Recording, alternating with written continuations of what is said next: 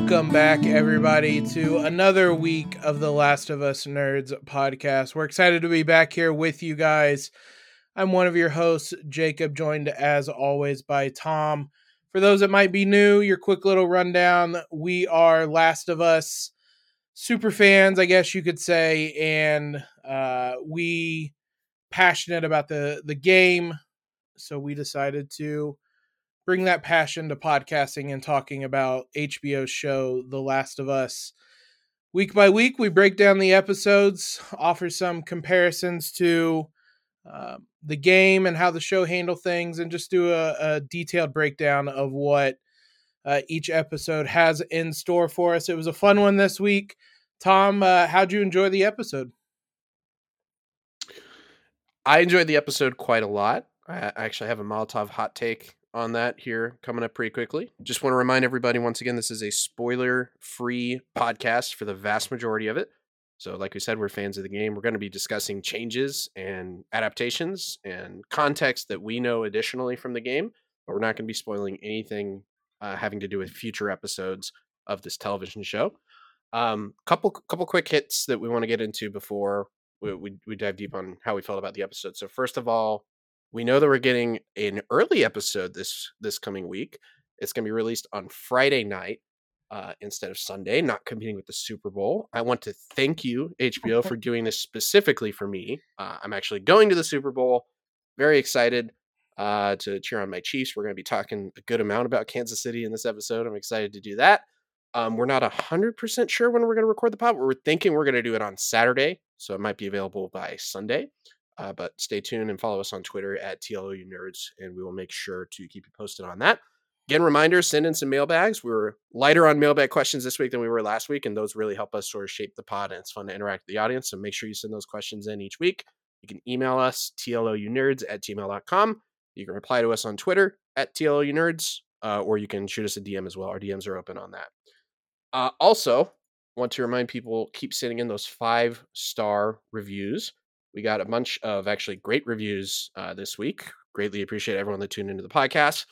One review from Radical Ruckus reads All my friends love this podcast, not because they listen to it or even know it exists, but because they aren't prepared to talk to me for 90 minutes of deep dive on every episode.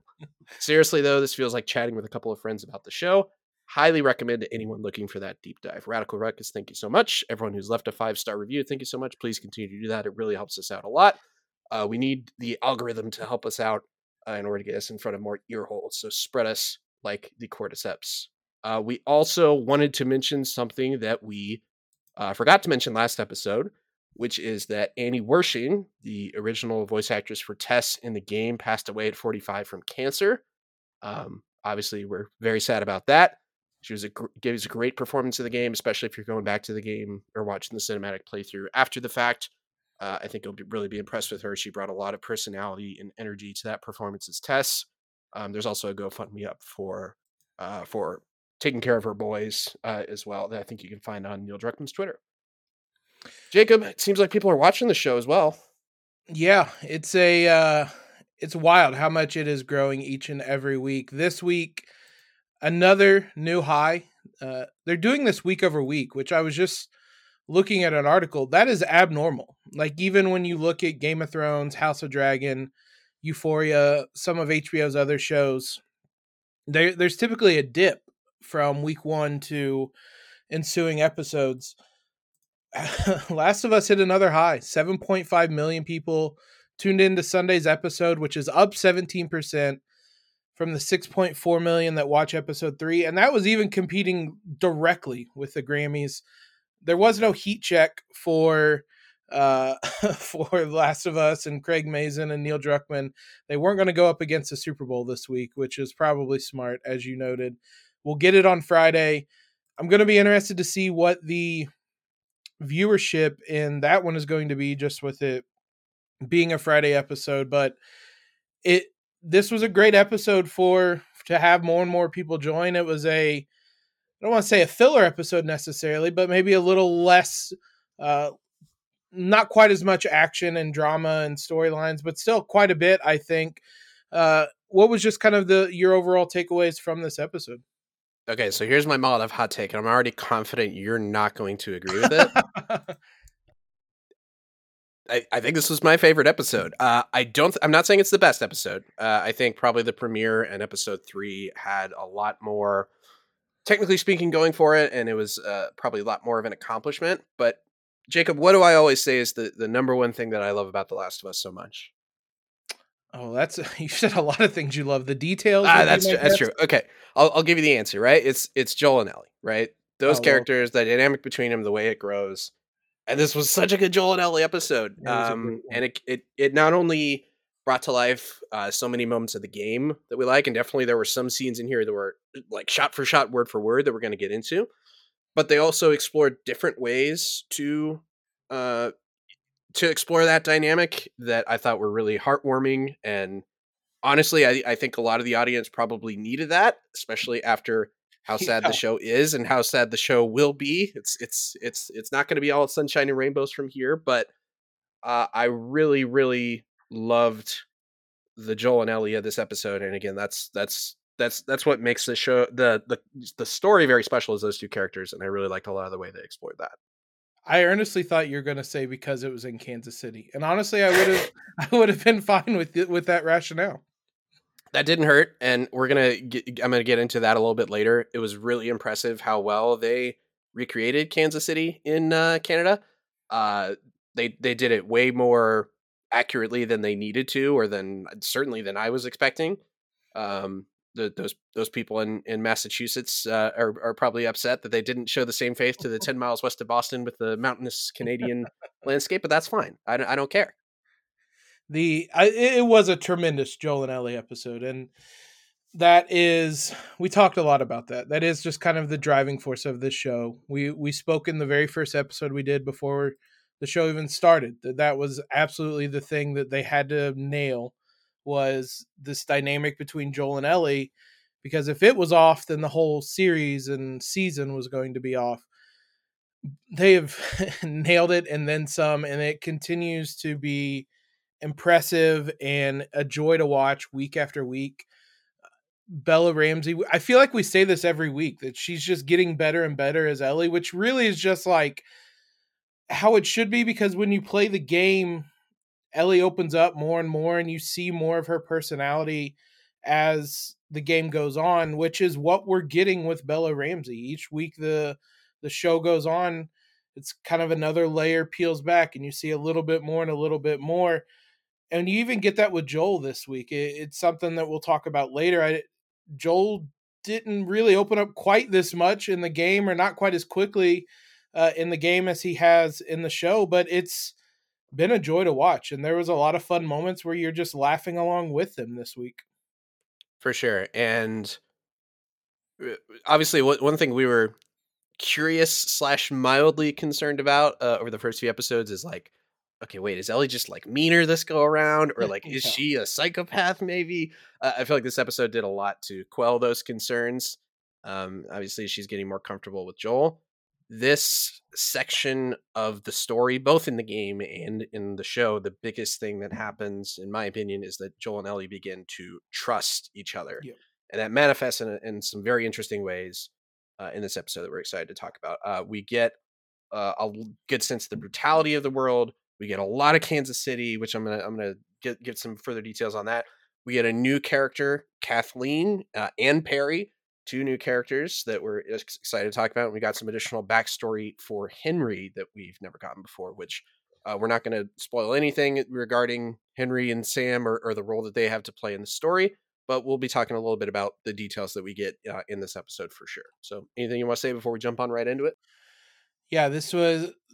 I was very excited that right away we got the pun book. We're going to talk about it, but the fact that it took about 90 seconds into the episode, it felt like before she whips out that pun book, tremendous. It, it was. I'm glad they made it as big of a part in this episode as it was in the game.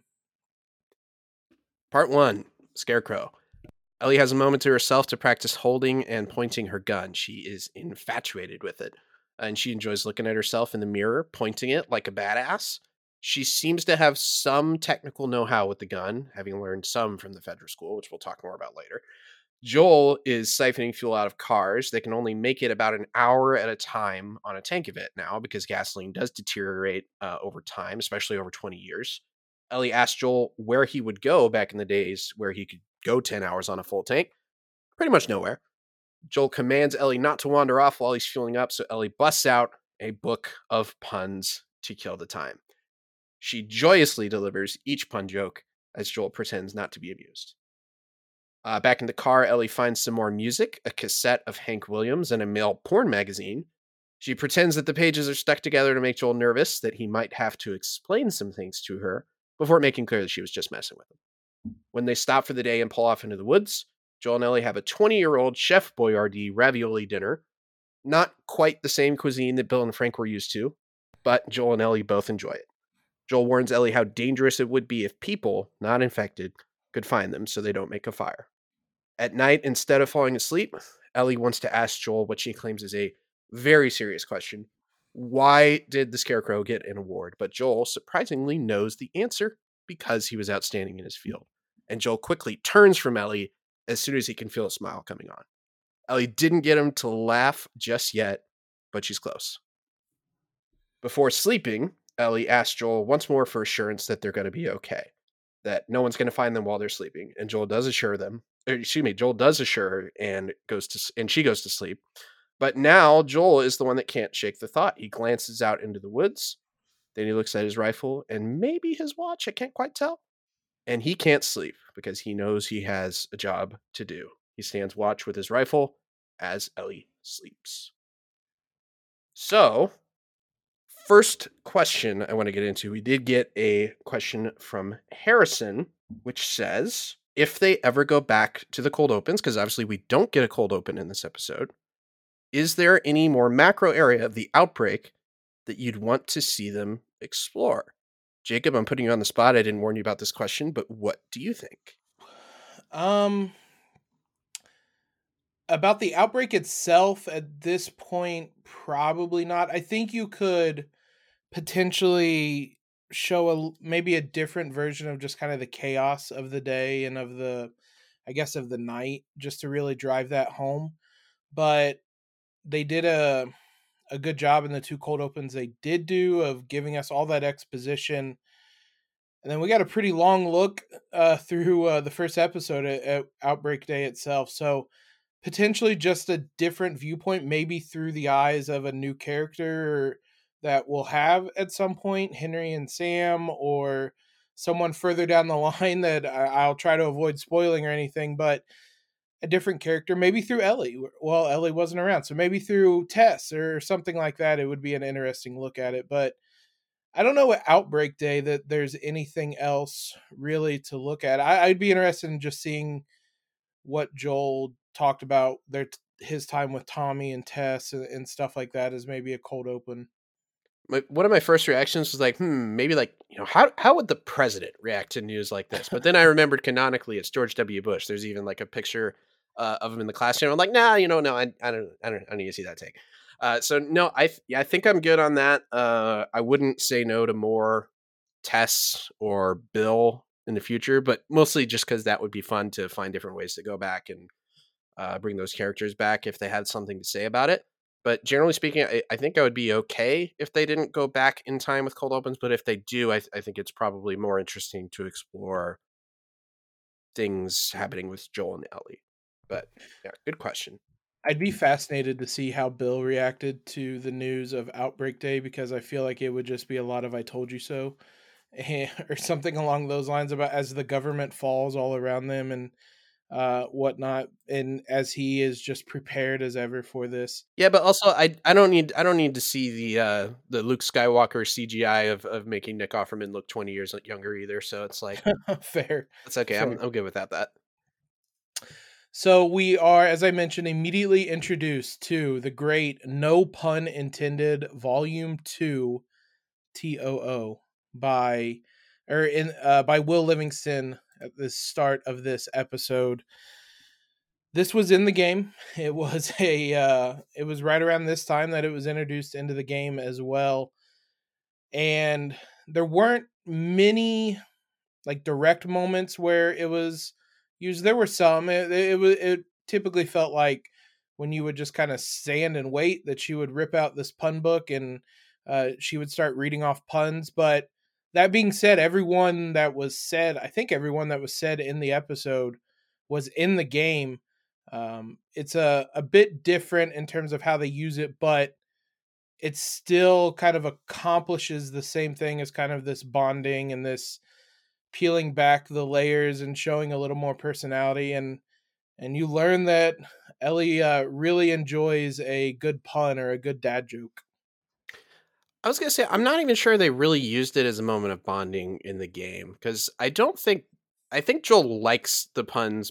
Show Joel likes the puns a lot more yes. than uh, game Joel does. And like you said, a big part of that obviously is it's a different mechanic. This this was something that just would happen during gameplay, which is a, it was a fun surprise. Like if you're standing there and if you're looking at your phone for a second, then all of a sudden Ellie's like, "All right," and she busts out her book of puns and starts reading them to you. That's such a fun little moment in the game.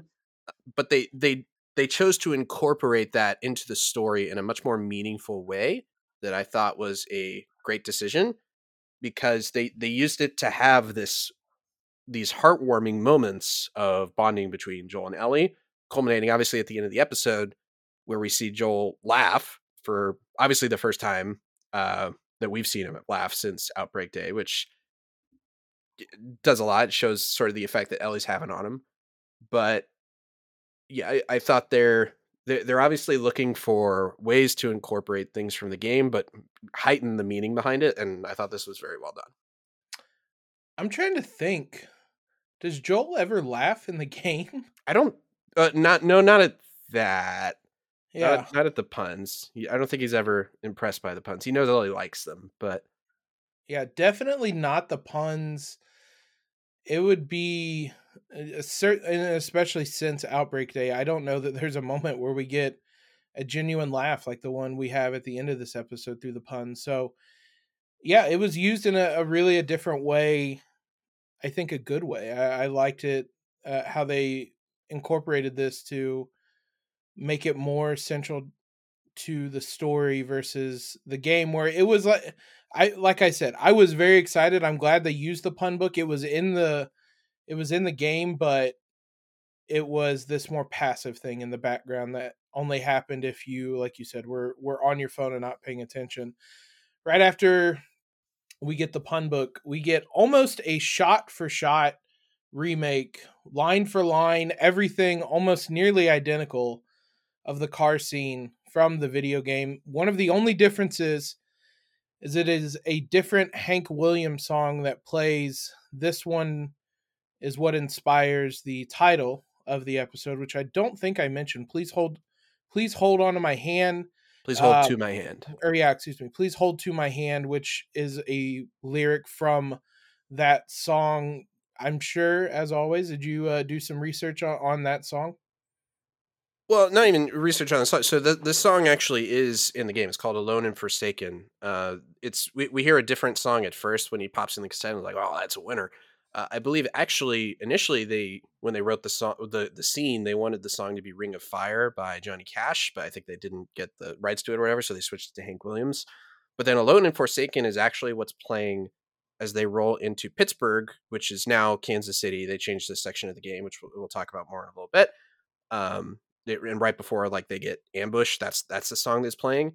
But I was really confused because when I was looking on Wikipedia, the name of the episode titles, we got most of them except I, I, I think we still don't have the name of the finale. But other than that, I think we have all of them. But it was listed as "Please hold my hand" and not "Please hold to my hand," which is the lyric in the song. So I was like, oh, okay. But the official title is "Please hold my hand." Doesn't matter at all. Just one random thing that I was like, huh, that's interesting. Uh, and yeah, it's uh, it's sort of a sad song, but it it's very beautiful and kind of haunting as they're driving across the landscape and you see abandoned roller coasters and a train that's gone off the tracks in the distance.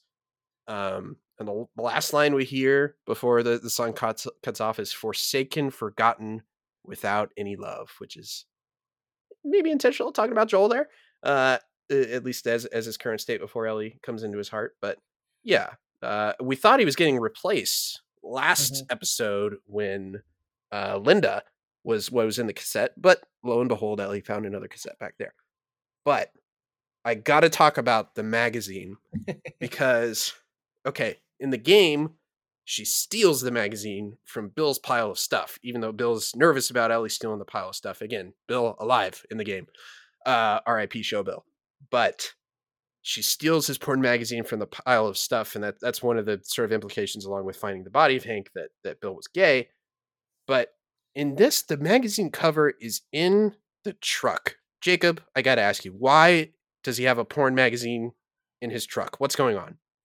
There are some implications there. I chose to believe that on his day where he forages around the city that he made a stop at maybe the local bookstore or maybe a racier store to uh, pick up some reading material while he knew he was about to be locked into his house for years on end and maybe that one fell out of the bag and stayed under the the seat for a while until a uh, curious 14 year old was sitting in the back seat 20 years later and found it. Yeah it was the magazine cover was identical to the game like i said everything about the lines was absolutely identical to the point that I audibly yelled "Bye bye, dude!" as she tossed it out the window. The only difference was that in the game she tosses it out the window in front of a sign that shows you Pittsburgh X number of miles away. Uh, they obviously weren't going to Pittsburgh on this one, so it didn't land there. But that was about the only difference in this scene. What did you think as a whole of, of getting a, a scene that was shot for shot almost with the game. Uh, I liked it. I wouldn't. I wouldn't have hated it if they if they if they tweaked around with this and changed some lines on it. But I, I think it's totally fine that they did that. I think this is actually the first scene they ever wrote for The Last of Us. I remember they were using it when they were trying to cast Joel and Ellie. So that's one just other little little tidbit from it.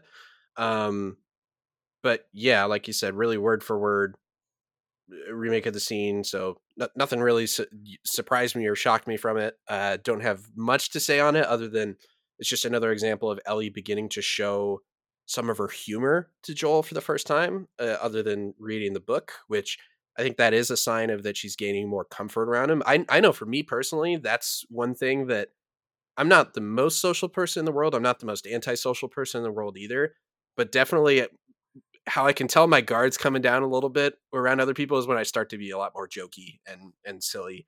Uh, so I, I think Ellie's obviously the same way, and I think that's one indicator that this that this scene is that she's starting to feel that way about Joel, is feeling a little bit more trusting of him, and she can start letting her walls down a little bit. The the other takeaway I had from this kind of first section, and I mentioned it earlier on, this is a more open and kind of caring version of Joel. And we will see it throughout the episode. In the game, at this point in the game, he is far more closed off. He is still very much, um, I don't know if it's upset about how things transpired with Tess or it's a mixture of different feelings and just years of being closed off emotionally. He doesn't quite open up this quickly as he does with Ellie in this episode. For example, the staying up all night watching over Ellie. I mean, we don't get a a sleeping episode, which we'll mention in a minute in the in the game or a sleeping scene, I should say, in the game. So we don't get anything directly like that, but that type of thing, I don't think game Joel would have done at this point. It's not that he was not protecting Ellie, but it was just not to that degree. It's interesting to see how they are choosing to portray Joel in the show. I don't think it's a bad thing. I just think it's a an interesting choice that they've made to make him this more open, caring person, show him as more of a protector, which we've heard referenced a couple times. He is much more of a protector in this in the show versus how he is in the game is that a change you've noticed, and is it one that you have any feelings on yet? I'd say the the biggest way to describe it is he's making more of an effort early yeah. on, earlier on, like especially later when he tries to comfort her, which we'll talk more about that in a moment. He's he's making more of an effort to be a normal, empathetic person than certainly he is at, at this point in the game. I would say coming out of the Bill section of the game, the biggest thing that probably accomplishes him is eh, I think he's starting to respect Ellie more at that point. One of the last things he says to Bill is like, "You got to admit she she held her own back there." Yeah. Uh, so I think that's part of where he's at in the game. Is I, don't think he's like eh, loves her yet at this point, but he's starting to respect her and be like, okay, you know, maybe the, having this kid along is not going to be as bad as I thought. Uh, but yeah, cer- certainly, I think he's he's making more of an effort to be uh, a little bit more warm. So a couple things to note here. I, I thought I really liked the the line of, "Well, where did you go?" And you had this ability to drive ten hours at a time. Well, pretty much nowhere. Like, isn't that the fucking truth? That at at any point I could go on a weekend trip and drive a large distance away in the country and go see somewhere else, and I I really don't. I'm just I'm, I'm staying home and watching The Last of Us, which I enjoy. But you you know what I mean? It's just it's a good reflection on everyday life and maybe some of the things we take for granted for sure.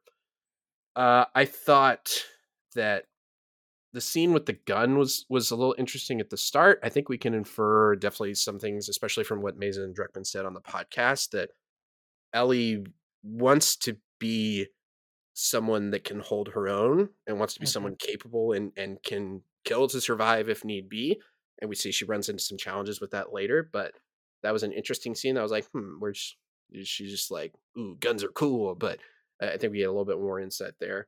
Um, and yeah, I, I, I love seeing this, uh, like we talked about, that scene of them going to sleep and then Joel not being able to sleep and uh, realizing he needs to he needs to stand guard and, and protect her, which you know I, I feel like come on, like in the morning, at least tell her like, hey, I didn't get much sleep because I was worried. Can, you know, can you uh it's light out now. Can you just keep an eye out and let me get a few hours? But nope, just coffee and good to go. Which I don't think that's healthy. I think I think you need to get some sleep, Joel. there were some practical things uh, that I had some questions about in this. Would it not be more comfortable and probably convenient to sleep in the truck versus sleeping on the ground, especially if you're not going to have a campfire? Would it not make more sense to, whether in the bed of the truck or in the truck itself, would it not make more sense to sleep in the truck? Uh, devil's advocate, he probably has a couple things on his mind. So you saw how he like cocked the rifle and had it right next to him, like ready to go. So A, that's probably easier to do when you're lying on the ground with that much room. B, probably harder to hear someone coming if you're in the truck. I suppose you could lower the windows, but even still, it's probably easier to hear like the snapping of twigs or something, which obviously plays a role later in the episode that he doesn't hear. But that, that devil's advocate, you know. But you you raise a good point. It's probably more comfortable in the truck, but maybe comfort's not the number one thing he's concerned with at that point. one other thing that I noticed that you made note of, I saw it as well. We get an Arby sign in this, which callback to Bill in the last episode, mentioning how he doesn't want everybody to come to his house like it's an Arby's. Is Uh, is it a callback or is it SponCon? Is is the sponsored product placement? it can it can be both. It can be a Spon Con callback, and it it made me laugh in uh, thinking about back to that episode. So interesting, kind of opening to this episode as a whole. Already seeing much more of a, like I said, open um version of Joel, and a very fun version of Ellie. All right, I'm going to put you on the spot. Would you rather have Chef Boyardee or Arby's? It would be Arby's. I'm uh, probably. The other question I have: What type of wine do you pair with twenty-year-old Chef Boyardee? And do you think Bill had a recommendation for that? You know, I I I don't think Joel and Ellie are much of the wine pairing type. I, I think I think it was sort of a honestly. I thought it was a fun contrast of the fine cuisine of Bill and Frank versus Joel and Ellie. Like they both agree. Oh, this is this is some good shit. This twenty year old ravioli from Chef Boyardee can. I like this guy's good. I agree. Uh, so I I thought that was fun.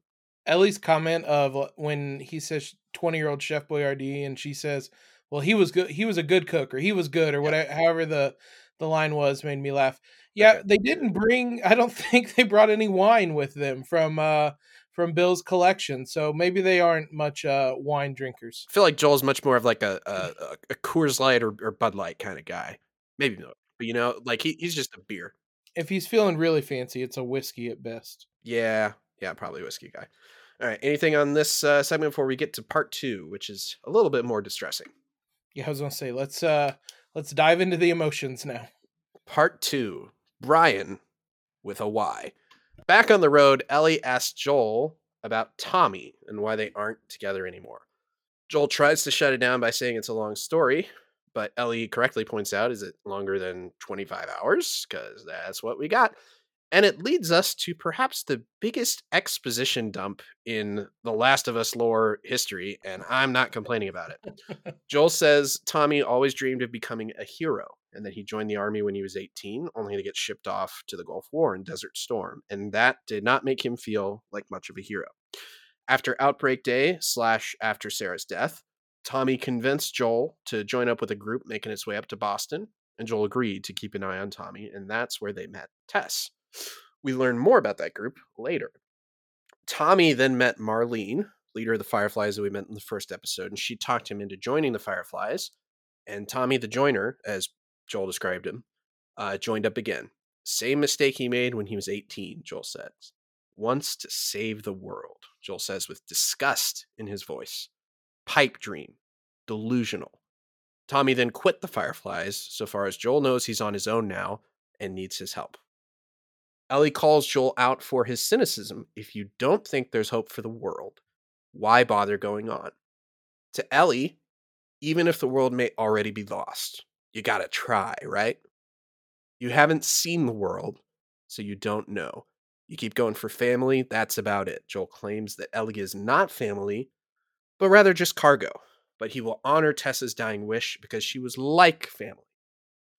Joel and Ellie make it to the home of the Chiefs, Kansas City, specifically downtown Kansas City, Missouri.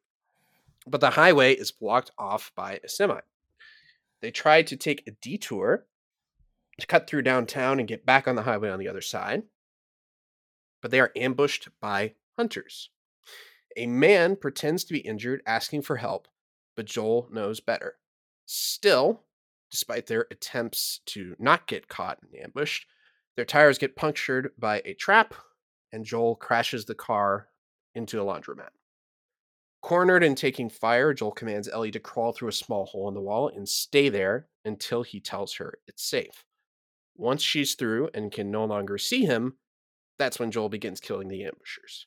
After killing two of them, Joel gets surprised by a third that flanks him, who pins Joel down and begins choking the life out of him with his rifle. Ellie emerges from the wall and shoots the flanker with Frank's gun, saving Joel's life. Ellie is immediately visibly shaken by having to do this. We learn that the flanker's name is Brian. Subtitles reveal it is with a Y. Don't know why we needed to know that, but it's with a Y. who is young, probably in his 20s, and begins pleading for his life. He's scared. He seems to be paralyzed by the gunshot. His legs aren't working, which makes him even more scared. He asks Joel and Ellie to get him to his mom, who isn't that far from here. He'll tell everyone that they're cool. Uh, they could trade. They could even be friends. I'm, I'm Brian. What's your name? He pleads to Ellie. And Brian even offers up his favorite knife as a peace offering. But it's all for naught. Because not just Joel, but Ellie too, both know what needs to happen. And Joel sends Ellie back behind the wall. Ellie hears Joel killing Brian with his own knife as he screams for his mother. Ellie quickly wipes her tears away. This uh this exposition dump is not something that we get in the game at all. It was the the extent of the car scene is what we discussed. She tosses the magazine out the uh, window, jumps into the front seat, says I'm not tired, and falls asleep. And boom, we're in Pittsburgh there is a lot more that we get in that whole conversation between Joel and Ellie that was not there. Again, Ellie and her her personality shining through. Is it longer than 25 hours? Because I think that's what we got is uh, exactly what you would expect from Ellie. And it, it I was glad that we got this level of exposition and uh, because it provided us a lot of information that people like you and me uh, would love to find out. So we knew some of it, uh, and definitely we could infer a lot of it for sure. But this did a much better job of connecting the pieces that we knew uh, in a way that I think you and I both really appreciate. So, for example, uh, we know that that that Tommy and Joel somehow made their way up to Boston, but we don't quite know. We know at some point Joel met Tess, but didn't quite know where. Didn't realize that they were in the same group that made their way up to Boston. That's interesting. We learned some further implications about what they had to do when they're in that group, which mm-hmm. we knew a little bit of, and we knew a little bit about uh, about Tommy's reaction to that, which we're not really going to get into because we're probably going to have to dive more deep on that later. But it did a really good job of connecting a lot of the tissues. I want to talk a little bit about Tommy getting this military background, which I think makes a lot of sense for that character. Um, because that is something we know that he joined up with the Fireflies because Marlene promised him hope. And Joel says, but just like Tommy, he eventually quit that too. So I think this tracks with especially how Joel views Tommy, that he made this same recurring mistake of being foolish, idealistic, wanting to save the world. You idiot. There's no way you can do that. Blah, blah, blah.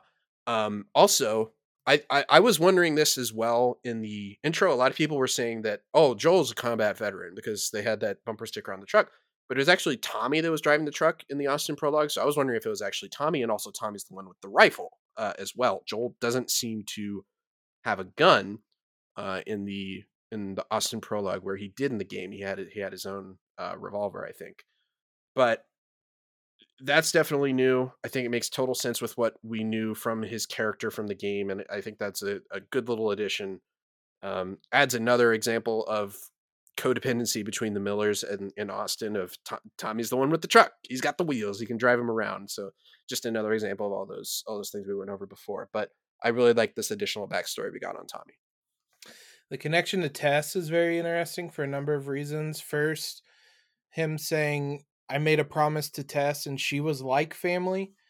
Uh, it it mean it means a lot of things because for one, it means he did feel something for her, but ultimately she was like family. Again, we referencing to what Tess said. I never asked you to feel how I felt. He, I, think he clearly doesn't in this, but it, it it's a, an interesting peek at how Joel viewed Tess, even if it was just like family, getting to that point with Joel in a post-apocalyptic world is no is notable. Yeah, and we also one thing I, I, think we forgot to mention last time is Joel has has in the in the Bill and Frank flashback on episode three, Joel has difficulty eh, putting any sort of label on Tess. He's like, if my if mine brought strangers into our situation. He doesn't use a word there. He just stops himself and cuts himself off. And once again, we don't really know how Joel viewed that. She, he just says she's like family. We don't really know what that means, other than obviously he cared about her to some extent. But also, I found it very interesting that Joel very quickly breaks his number one rule he laid out at the end of the episode, which is don't bring up Tess ever and we're going to keep our histories to ourselves. So this goes back to what you were talking about of Joel being more willing to open up. Uh, man, you you broke the number one rule. Come on, Joel. Yeah, and they're trying to think how far they would even be out of Boston before he just completely goes back on two of his three rules. So it, it it's a it was an interesting scene. I, I also thought it was back to the, to talking about Tommy this feeling he has that he has to go save Tommy and and really there's some narcissism to it that he has to always have someone to save. I know Craig Mazin and Neil Druckmann talked about that in the official podcast that this protector role we kind of look at it in regards to Ellie obviously because that's what is being put in front of us but this is before even Ellie was around he he had this role. You could see it with Sarah the brief time they were together, but you see it more, I think, with Tommy in, in this section where he Tommy is across the damn country, and Joel was just in a snap of a finger was all right. I got to go get him. I got to go save him. And the the kind of attitude he has to it is like, ah, well, I have to go save Tommy yet again and go across the country yet again to save him.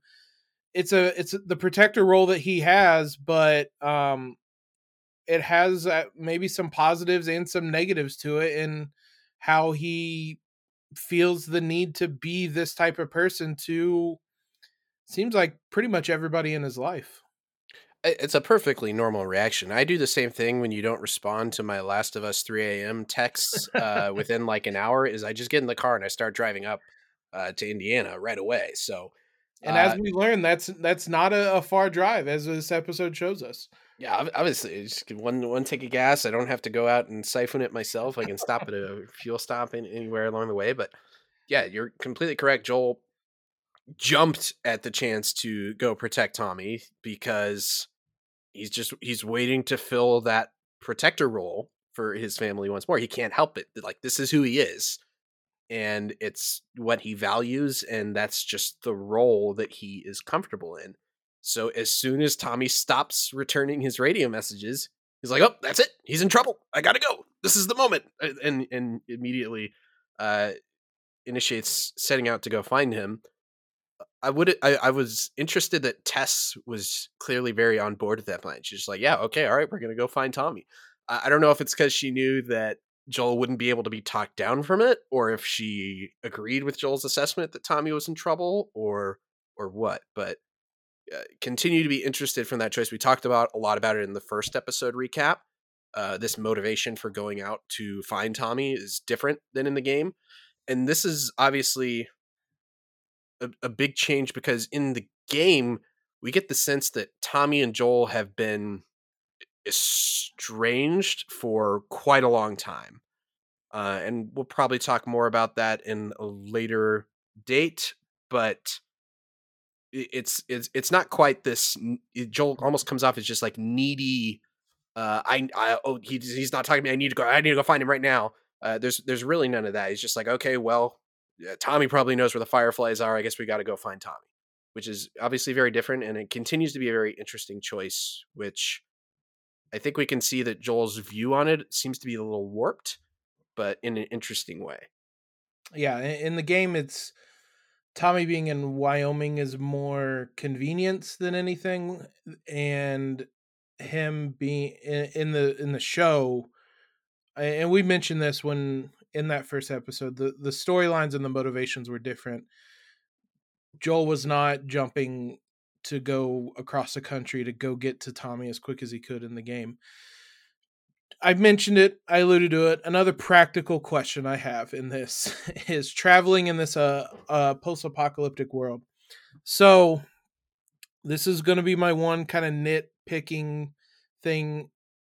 They're looking at a map and conservatively they are somewhere close to Columbus, Ohio, based on the direction she has. I'm familiar with this area of the Midwest.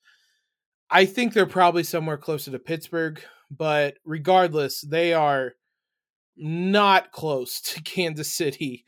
And she mentioned 70, which is you get on there in Columbus and then you do drive 70 all the way to, to Kansas City. Conservatively, it's like nine hours from when Ellie falls asleep to when she wakes up uh, in downtown Kansas City. I do have some questions about uh, what happened there. It does look like a lot of time has passed uh, from when they were first in the car and when Ellie wakes up did she just decide to sleep nine hours? I mean, I know a lot of preteens and teenagers do that.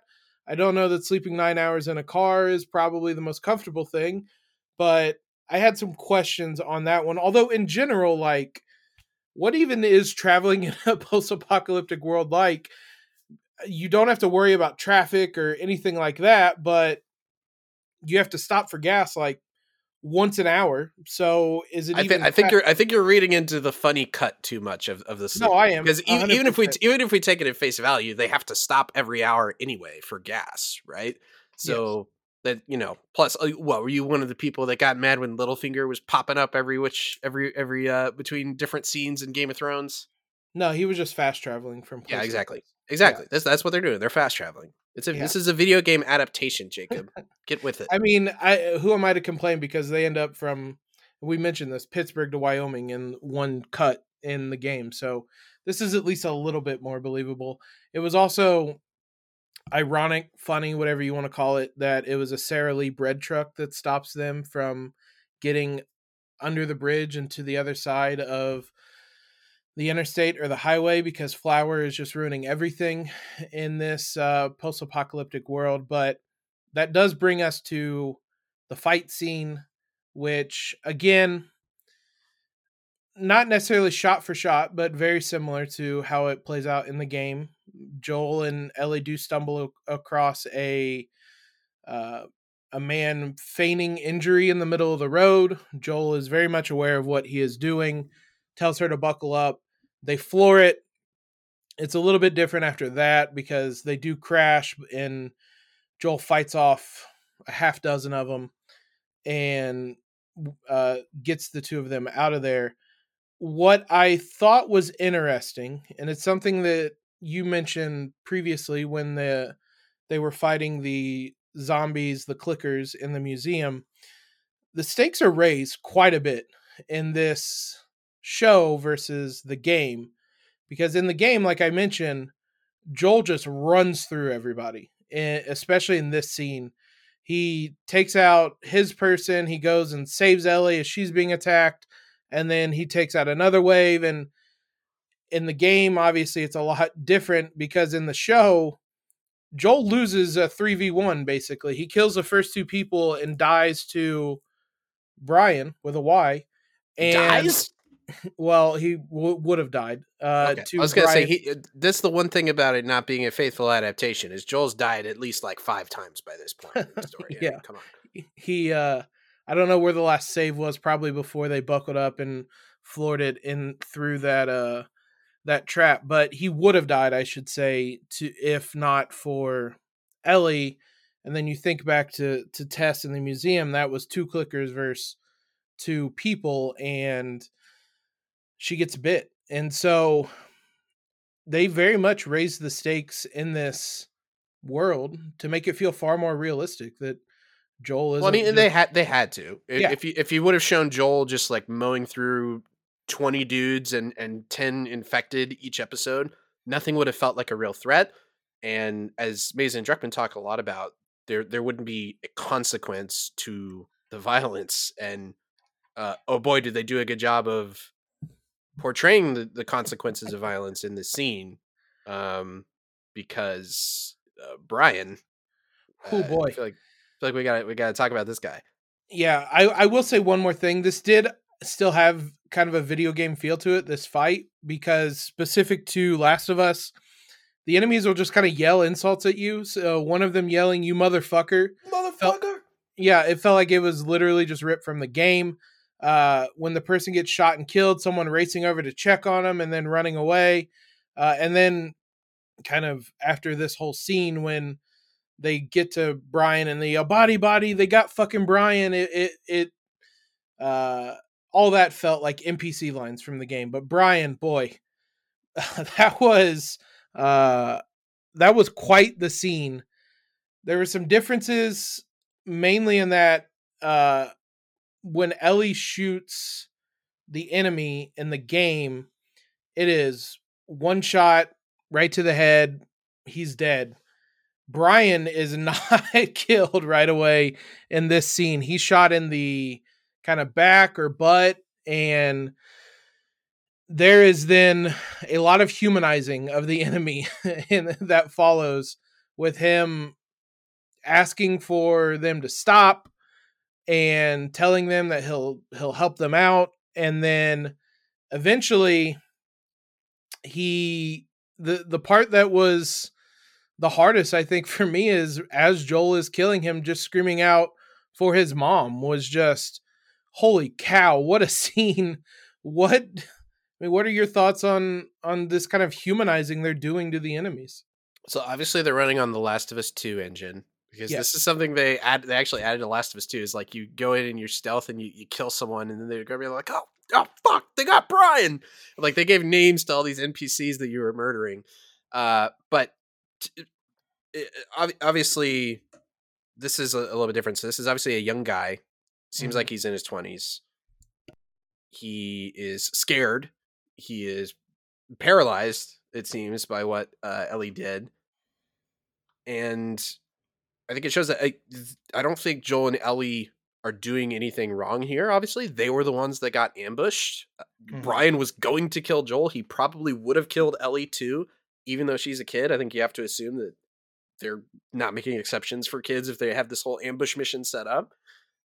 But it still has a cost. It still has a consequence. You have to live with that. That and you have to live with the fact that you did that. This there was this scared 20 something kid who was who was begging for his mom and begging for his life and says no no no we can, we can be friends we can trade here have here have this nice knife and all these things. I, I think it was a really interesting and, and good choice by the writers to paint that cost and and very clearly we can see the cost immediately on Ellie's face which thank god we're it doesn't seem like we're going with the Ellie is actually a psychopath route that I don't think we thought they were going down, but it's it's good to obviously see that she, more than uh, what what was happening was she wants to be able to be this person that can be competent and deal with these situations and kill if she needs to to survive.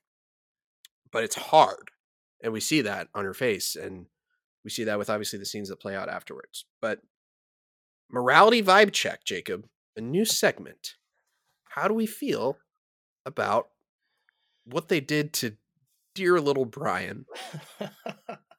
the stabbing him versus shooting him was also a startling difference. Um, because when they when Ellie goes back to the other room and she's crying, I'm expecting a gunshot. We don't get a gunshot. Joel, as we find out, stabs him straight through the heart, which kills him all the same. Uh, but there is something a lot more personal about that than um, shooting him. Joel's been on both sides of this, as we said, and uh, he's been through. He's done a lot of questionable things throughout his life, and this might be the biggest peek behind the curtain in that regard yet. Well, he he know he knows what to do, right? It's, yeah, you're not going to waste any ammo on that, especially yeah. if there's other people nearby. Like Brian's mom, might be listening around the corner. It sounds like you don't, you don't want to alert Brian's mom, uh, but yeah, if if you can save, it's one of the things that is definitely an aspect of the gameplay is the scarcity of resources and the scarcity of ammo in this world. You would you would not waste a bullet on that, but you're absolutely right. I think everyone in the audience is expecting to hear that gunshot, and said we hear the into his chest, which as soon as they did it, I was like, oh yeah, of course. Obviously, don't waste ammo. Mm-hmm. It was interesting seeing Ellie's reaction again, as you said. We had some questions about the the face she made in the the uh, pilot at the end and the fascination she she seemed to have. I, I almost wonder now, having seen this, if that had more to do with having somebody to that wants to protect her and Joel, and we can we can kind of discuss that at some point, but because it's very clear that Ellie is not a psychopath and that there are a lot of feelings she's uh, uh feeling in this moment and it was um I, I think that's different from the game as well. She certainly doesn't cry in the game uh she is a little colder probably is the best way to describe it in the game um she she shoots a guy in the head and definitely doesn't react like this in the game. So humanizing Ellie a little bit more as well and showing some emotion to her that wasn't in game Ellie either.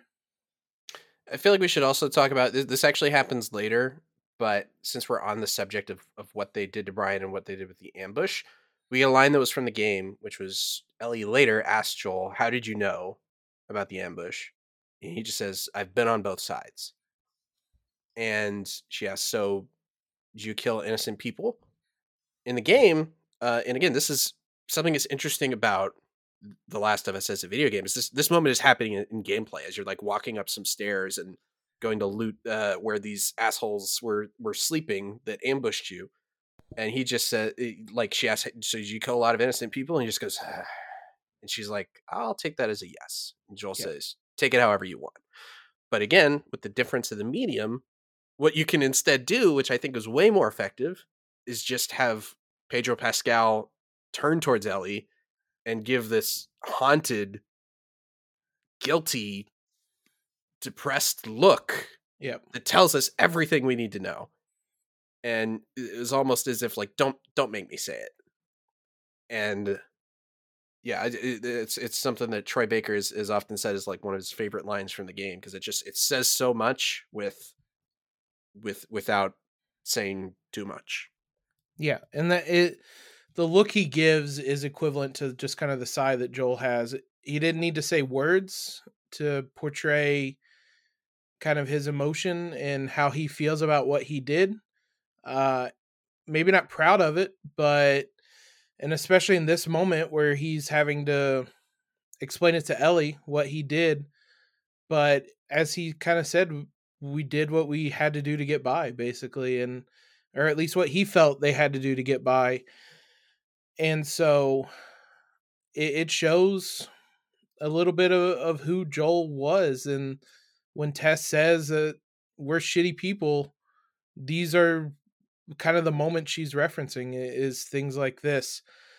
Tom, there was a lot of Kansas City in this, uh, especially in this section. So I'm sure you have a lot you want to dive into on that. So fire away, bud. Yeah, I'll, I'll I'll go through some of it pretty quickly. So again, the, the biggest reason they made this change to Pittsburgh from Kansas City was simply just because of where they're shooting in Calgary and Edmonton.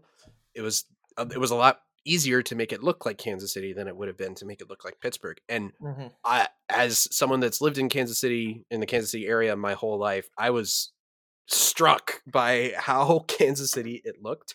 That uh, the the underpass of the highway that they that they have to stop at because of semi is it it looks identical to the real one. I, I had an apartment that was like right by where that is. If, if they would have turned to the right, you would be like, oh, look, there's my apartment building right there.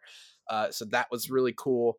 Uh, at, they had some great shots of the Kansas City skyline. That obviously I, I had heard they'd done some filming in Kansas City, but I think it was just like getting shots of the skyline and then putting them in and post. I don't think Pedro and Bella were ever shooting in Kansas City or anything like that. Uh, I 70, they mentioned how long they have to stay on it. They're like I 70 West for like ever, which, if you've traveled through the heart of the country, you know that that is exactly true. If I have to get to St. Louis from Kansas City, I go east on I 70. If I have to get to Colorado, I go west on I 70. It just cuts through so much of uh, the entire country. Um, I, I, I got a question from my brother on a mailbag question, and he said, who do you think lasted longer after the outbreak from the 2003 Chiefs? Dante X Factor Hall or Priest Holmes behind that great offensive line? I got to say, I, I got to give it to Dante Hall, especially on outbreak day. I think the more valuable trait is being elusive and fast.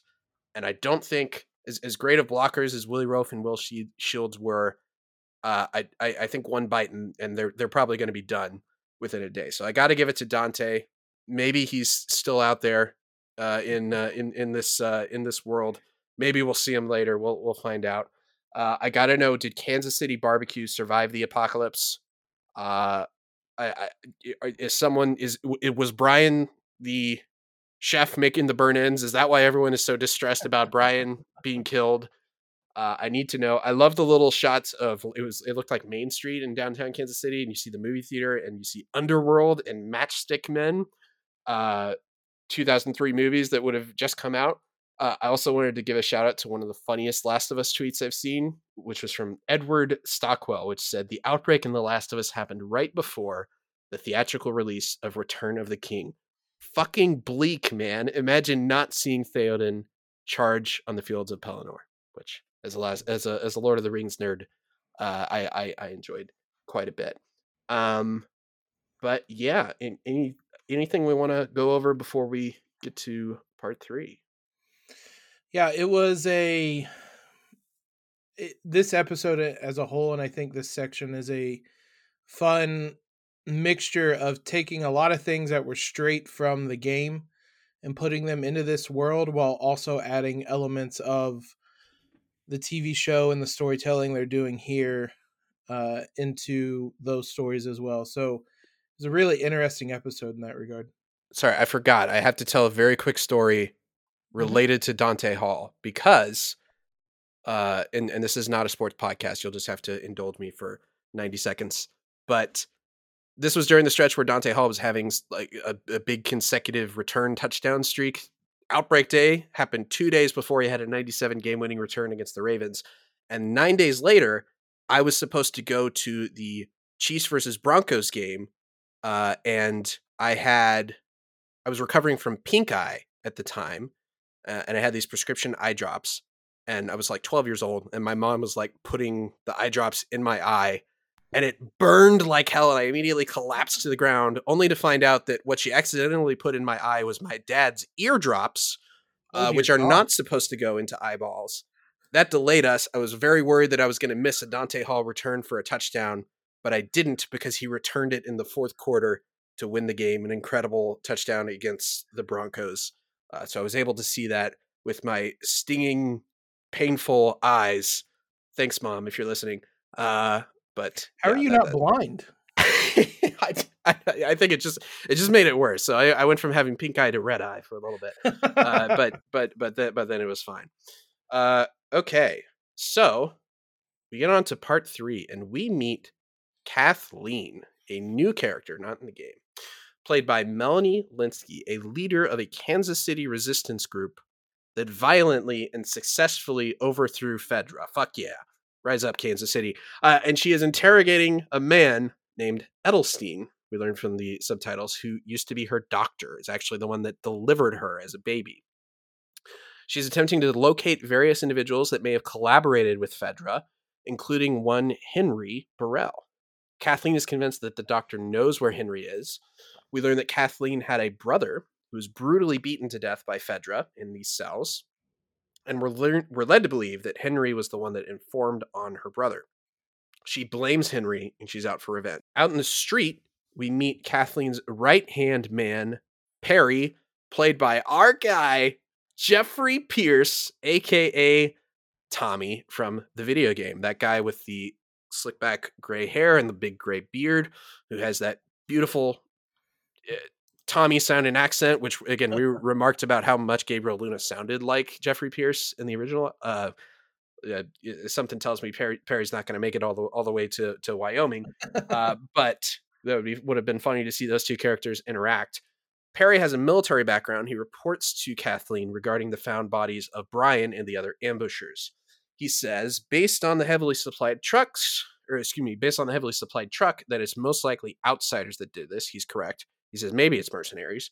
Kathleen immediately and baselessly connects these deaths to Henry and makes clear that any collaborators must be found and killed. One man that was shot by Joel is in critical condition. Kathleen asks if she, if he could live with help of a doctor, but she's told that there's no chance. So she returns to the cell to execute the doctor via gunshot, and Casey mobilizes to begin searching the city to find Henry. Joel and Ellie are biding time as they watch the search party mobilize. They attempt to awkwardly comfort each other, both saying that they're all right. Joel apologizes to Ellie. He blames himself for needing Ellie's help with the violence. He did not hear Brian coming. The idea of a kid needing to shoot someone is clearly upsetting to Joel, and it makes him as emotional as we've seen him since Outbreak Day. He's devastated for thinking that his sloppiness is maybe what made a kid lose their innocence. But Ellie, interestingly, reveals that it was not her first time. For now, that's all we know. After hearing she's done this before, Joel returns Frank's gun to Ellie and teaches her how to properly and securely grip the gun with both hands, not like how FEDRA taught her. FEDRA, what are we doing in these classes? what? Oh my God. Kathleen and Perry find an attic with empty food cans and a child's drawings of superheroes. Kathleen knows that Henry and Sam must be close and says that Henry wouldn't let Sam starve. In the basement of the building, however, they see something move the concrete floor and leave. They seem to know what this is, and Perry thinks they should definitely warn the others, but Kathleen says not yet. Her vengeance is overruling her common sense. At night, Joel and Ellie enter a tall building with the plan of getting a good view of the city in the morning, and form a plan from there. Uh, on the way up, as as I mentioned, Ellie asked Joel how he knew about the ambush. I've been on both sides. His old group he was in with Tommy and Tess had done similar operations, it seems. She asks him if he killed innocent people, and Joel can only stare at her in response as if to say, Don't make me say it. Joel and Ellie make it 33 floors up and camp for the night. Joel covers the floor with glass so he would hear anyone sneaking up on them. Ellie isn't so sure Joel would actually hear it, later observing that she's noticed Joel is pretty deaf in his right ear. Joel thinks it's primarily from shooting. Joel tries to ask Ellie about the first time being violent that she alluded to before, but she does not want to talk about it.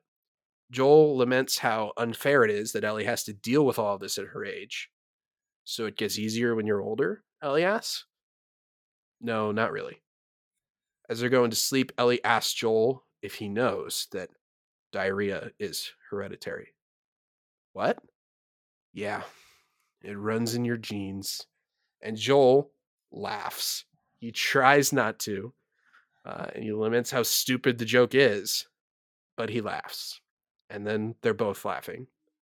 I'm losing it, Joel says. You're losing it big time, Ellie says.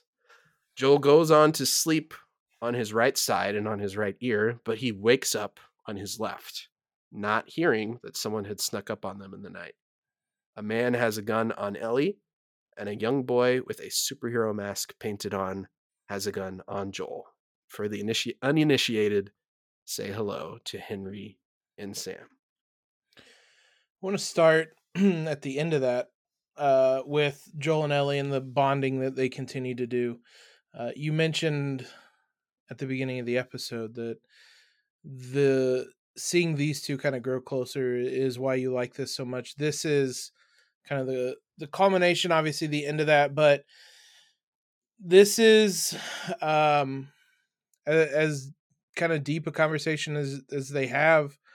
Joel asking Ellie some questions and clearly questions that she isn't necessarily ready to to answer. He he asked about the first time she hurt someone eh, and she pretty quickly says I don't want to talk about it it it it shows Joel's willingness to kind of learn more about Ellie, which again wasn't there at this point in the game, but also shows that there's still some some parts of them that they're not ready to show one another.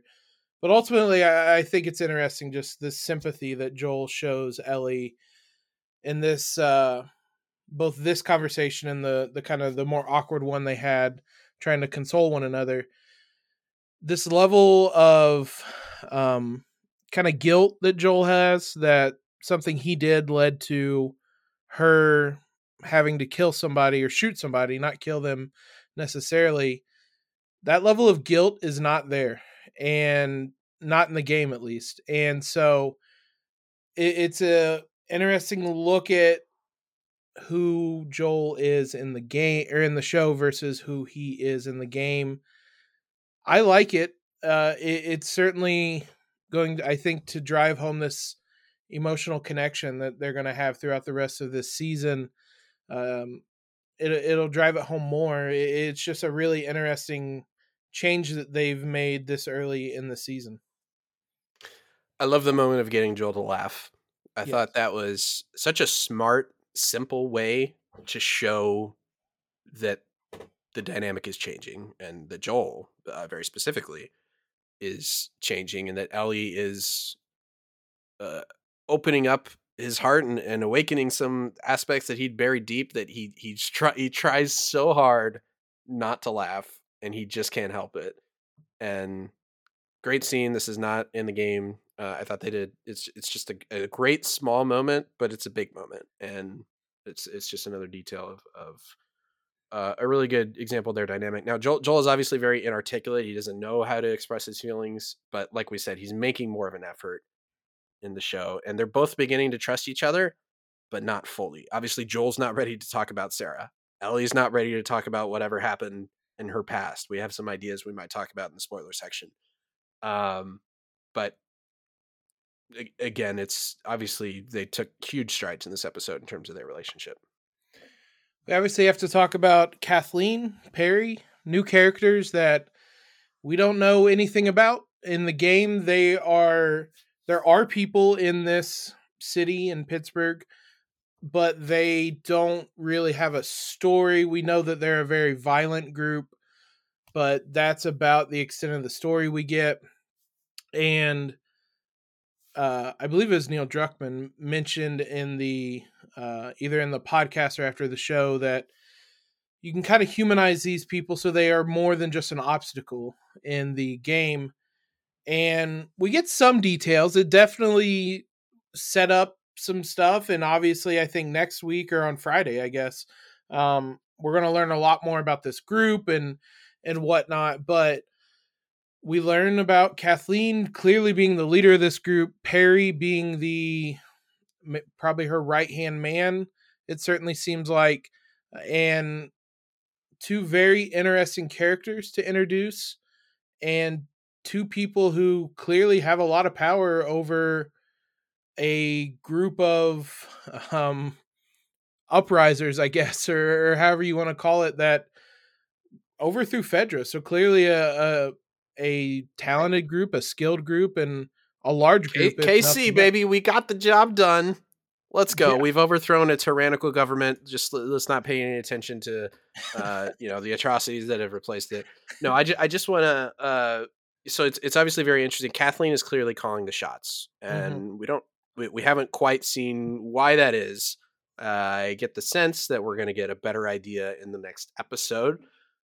Perry, I thought I, I thought Jeffrey Pierce was uh, really great in the limited role that he had. Uh, you could he did so much with with just very short little lines, just like a little like the, the head motion he does when he realizes that Kathleen does not want to tell people about what they found in the basement. Uh, it's just like what it, it, he he did so much with with so little, but he's still seemingly like knowing what he feels is his place and not overruling that he's still sticking with what she's saying objectively killing the doctor in the apocalypse i'll say it dumb move even yeah. if even if you're angry even if you're vengeful even if you like it, like they obviously seem not opposed to keeping people as prisoners you're you're not going to keep that isn't that a valuable prisoner i would think uh having a doctor around i just want to say i didn't vote for okay um when when they gathered up in the town hall and we were trying to find who should uh, who should lead this, I voted for Perry. I, I thought he was he seemed like a guy that could get stuff done. And I had some concerns about her character. Okay, valid concerns.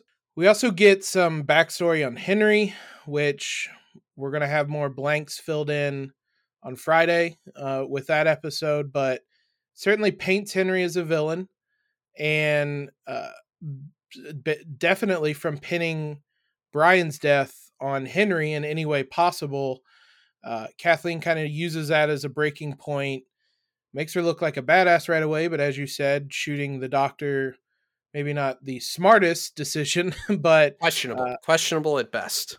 Yeah. So it, it's certainly raising some interesting questions that um, again we we don't know all the answers to another question that i kind of have from all this is why is she the leader because she clearly is a voice that everyone is looking at and jeffrey pierce among them but uh, or perry or, or whatnot but she doesn't necessarily look like the leader type and so uh it's gonna it's that was one of the mo- more interesting questions i have is just what led to this dynamic where she is able to point at this person and say, Henry did this. We have to find him and kill everyone along the way.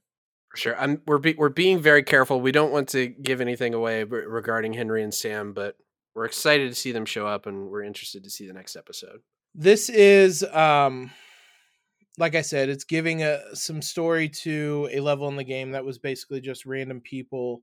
So there there's a lot of this we also don't know the answer to as well as we said and so it, it's going to be fascinating to see how they apply some of the stuff we do know with the stuff that we don't know and um, they've done a great job so far so excited to see that uh, an, another scene that i thought was interesting in how different it was. Was Joel and Ellie comforting one another, or consoling, or trying, whatever it is you want to call it? It was it was awkward at best, but um, it was very different than what happened in the game after Ellie shoots someone to save Joel. It, a similar scene happens where Joel is being drowned in a puddle almost, but he's losing a battle. He can't reach a gun. Ellie grabs it and shoots the enemy. And the expression Joel has in the game is anger. He's angry that she grabbed the gun and she had a gun and um, she doesn't thank him. Uh, he he basically says, "I'm glad you didn't blow my head off." And so eventually the most we get is that he kind of reluctantly admits it was either him or me and that's about the extent of it which is far different than what we got from joel in the show.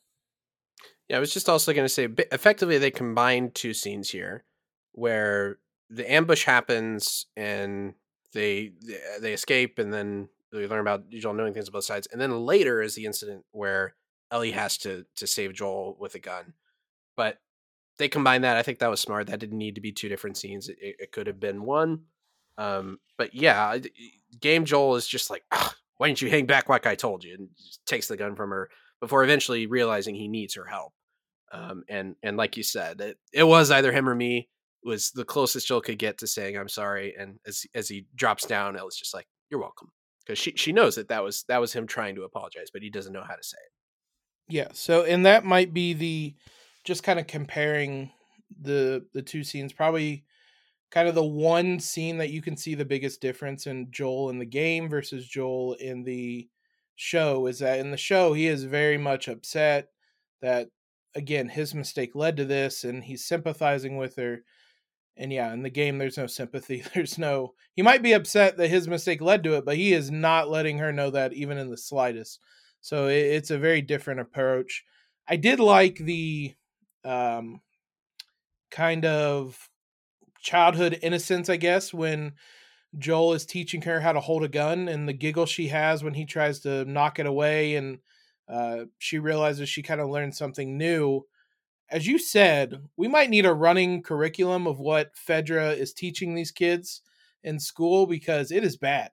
They are quickly establishing themselves as the most incompetent people in the Last of Us universe, specifically the people that are in charge of teaching these orphans. Okay, these are they are a resource. You could train them up to be good soldiers that can do a lot of stuff for you, and they're not teaching them anything other than where is Detroit. That's the only thing that we know that she taught they taught Ellie effectively. Doesn't know how to hold a gun, doesn't know how to swim, doesn't know anything about cars, doesn't know how to siphon fuel uh, doesn't gosh uh, doesn't Fed- know how to read a map. Well, she can kind of read a map. It's uh it's not great, so I'm not even sure how they really taught her where Detroit is.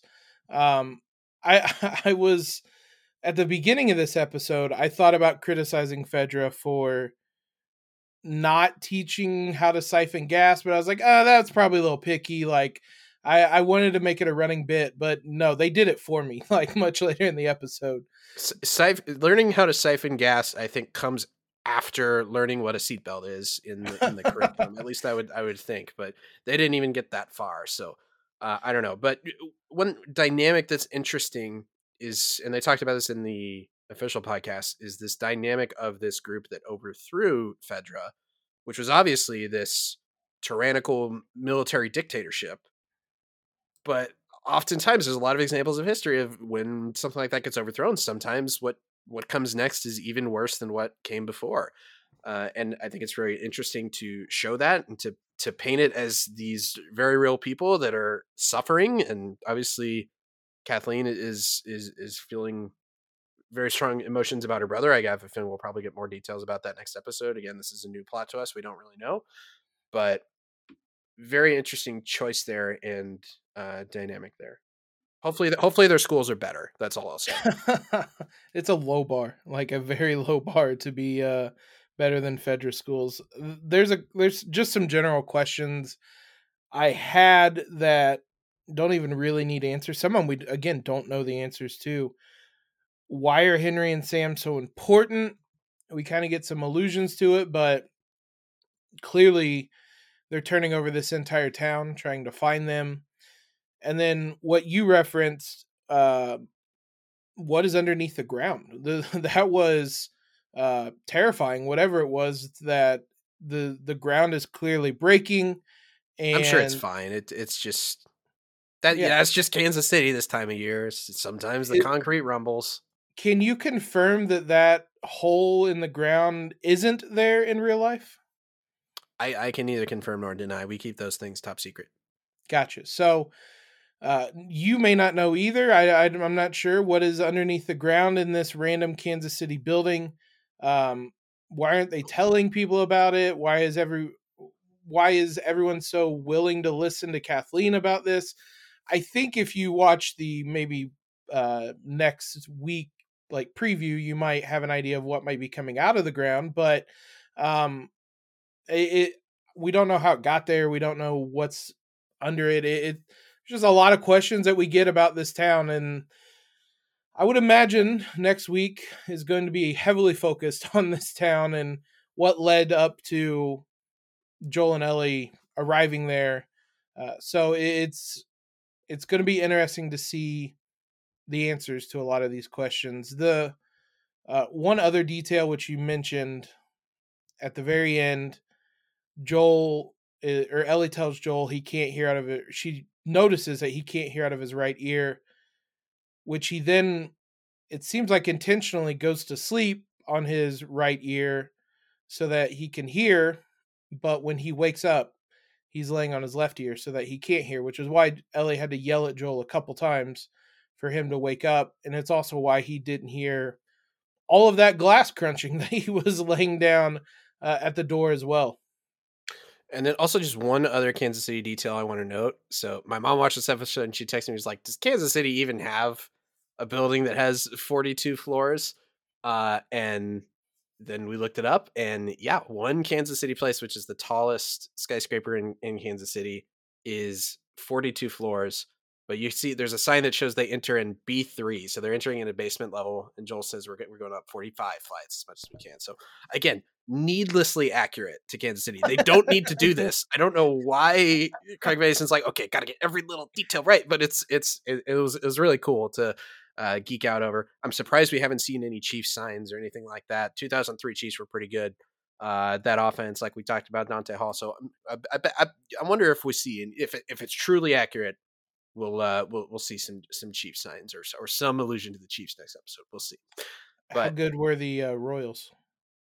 The Royals were were fighting to be. Uh, they I think they finished exactly at 500 for the first time in a while. Uh, gotcha. Uh, that year, so they're currently struggling in September. Uh, they, they had a great start and then, then faded dramatically down the stretch. But a couple of miscellaneous things from the episode. Uh, we now have enough violence that I think we can start keeping a body count uh, for these characters. We're not counting infected, just actual humans that are killed. Joel is at four, which is Lee and three of the hunters and ambushers, including dear sweet Brian. Ellie, I'm gonna give her 0.5. She gets she gets she gets half a body for Brian. Um, Joel finished the job, obviously, so I'm, I'm gonna give her I'm gonna give her a, a half sack on that one. Uh, and we don't see any, at least with our eyeballs, infected in this episode which I was told the show was about zombies. So, I, I, how do you feel about Jacob? Are you outraged? Uh, this will be the last episode we do a podcast on until we see zombies again. Uh, exactly, we we demand it. No, we're kidding. This is not it, it, my one pet peeve, which I have avoided, is that this is not a zombie show. Uh, as everyone who is listening and watching is finding out, this is a lot more than a zombie show. Let's hand out some awards. Start off with uh, what your best video game moment was. So I think the best video gaming done there, there were there were two there's two contenders. One is when jo- when Ellie had to move the stuff around the door. She held triangle really well at that point. And then later when they're getting into the building, they have to boost Ellie up and then and then she opens the door. I'm going to go with the second one just cuz that that happens a lot. It's a very important mechanic. You got to know how to hold that triangle button. If you don't, you're not going to get very far in The Last of Us. So if you're thinking about going to play the game, make sure you locate your triangle button on your controller and know that you're going to be pressing it a lot in moments like that. So that that's I think that's my award. I I wrote down the the shooting the I wrote NPCs, but I guess the hunters in Kansas City because uh, they acted very much like NPCs with those voice they got lines. Brian. They yeah, got with, fucking Brian. with those voice lines and yelling "you motherfucker" as Joel's in cover. Uh, all of that felt very natural to the game. The baby girl moment of the week, I think. I mean, for me, it's a runaway that it's the car scene. Uh, it was fantastic. I got so excited when they did it because I kind of worried that it got thrown to the side last week when once they took off, but boy, I was ecstatic seeing it this week. I am gonna go in a different direction, and I think honestly, I'm this. This may surprise some people as, as obviously we're such huge fans of the source material. This one was maybe even like a it was two line for line. I, I would have appreciated maybe like a couple slight differences uh, in it because it was just basically word for word. Um, I'm gonna go with, and even though it's it's slightly different as we talked about, I'm gonna go with the "I've been on both sides" moment that Mhm. happened in the stairwell. I thought they did that really well. I'm glad they brought that exchange over to the game, but then they gave it more weight, which I thought they did that really well. So that's that's my baby girl for this week. Best change. I'm going to go. You could you could go a lot of different directions. Obviously, uh, I I want to see further how the stuff plays out with Kathleen and Perry before give it to Kansas City. Obviously, the change I could give it to is making it Kansas City instead of Pittsburgh. uh, eat your heart out, Pittsburgh, KC all the way. Uh, but I'm going to give it to what we already talked about, which was taking the pun book and making it into this really enriching, wholesome interaction with Joel and Ellie. And the fact that Joel can't help but laugh. And then they're both laughing because she got Joel to laugh. I just thought it was a beautiful moment. It was probably my favorite moment of the episode, actually, I would say. Uh, so that is my best change. The fact that they, they took the pun book, but then they they found a way to make it really meaningful to Joel and Ellie. Loved it. I went. I wrote down um, basically kind of the humanizing the villain slash Brian part.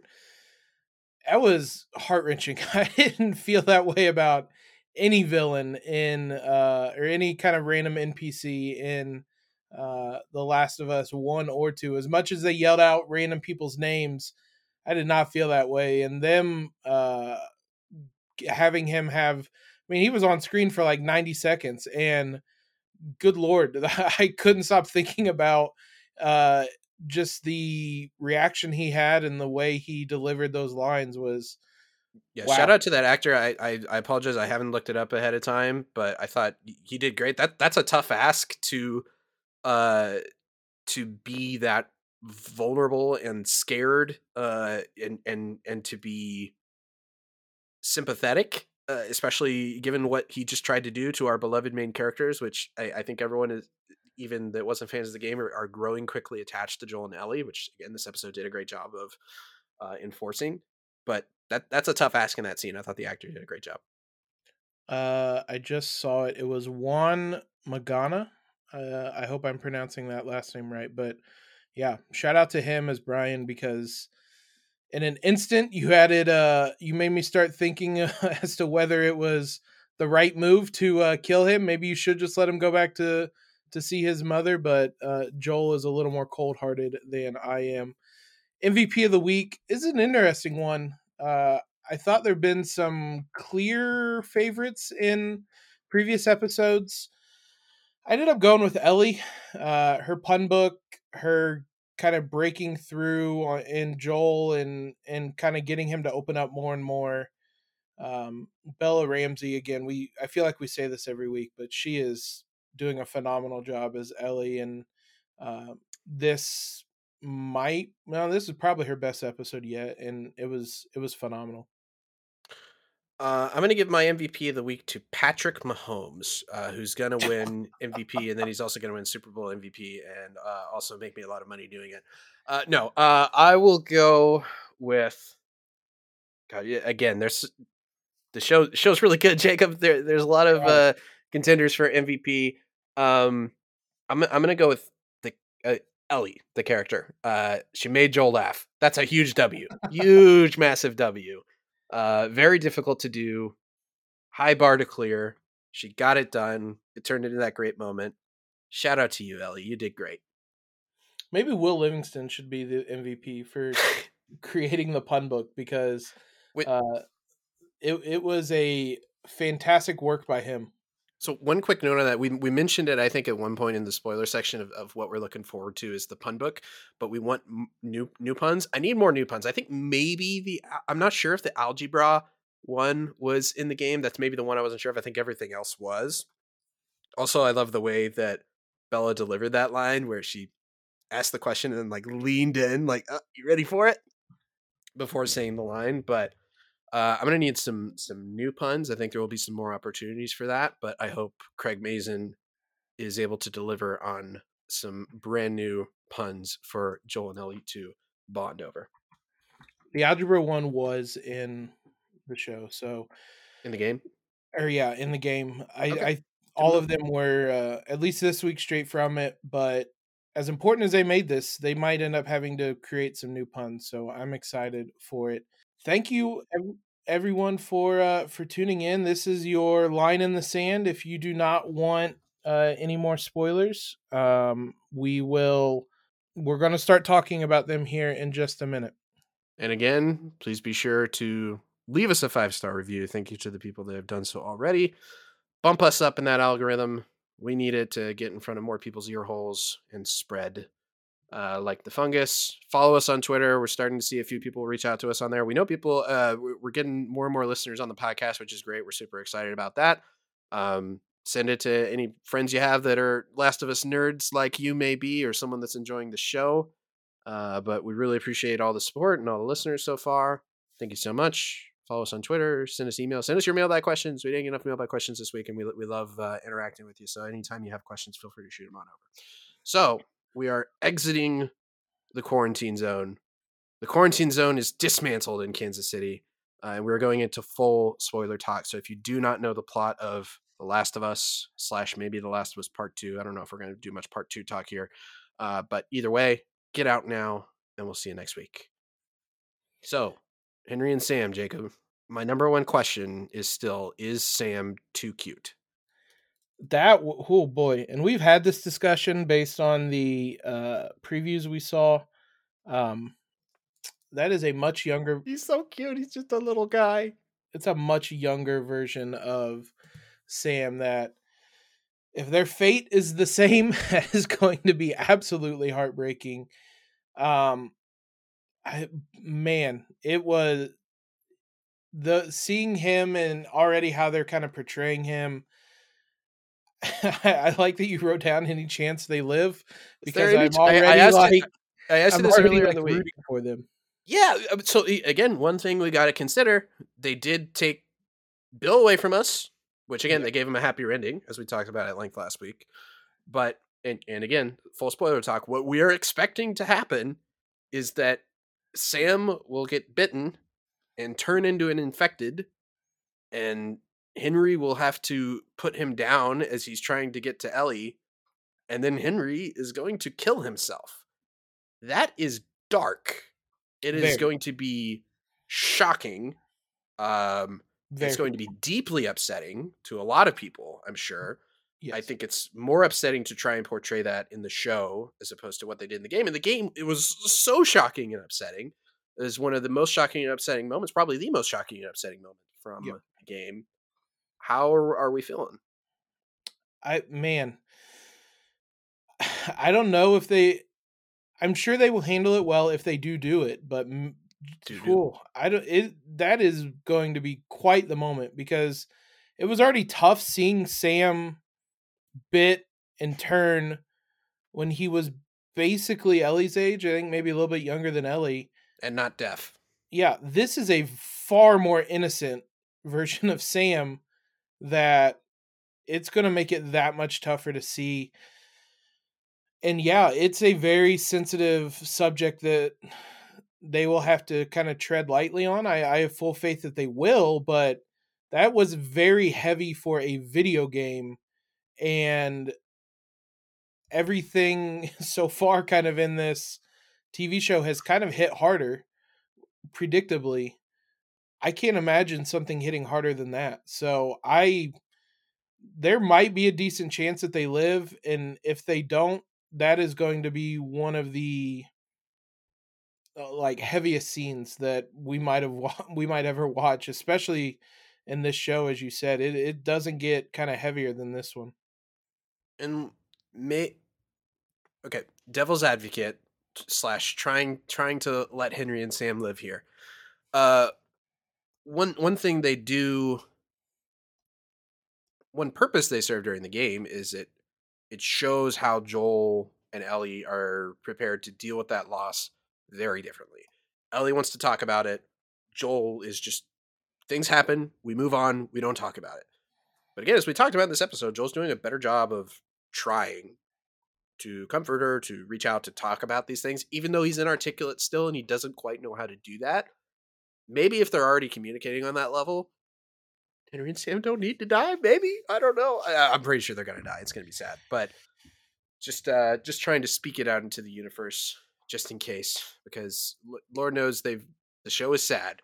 Uh, maybe they'll take this instance to make it not quite as sad, and and obviously a big part of them being in the game and in the story, Joel and Ellie are starting to trust each other.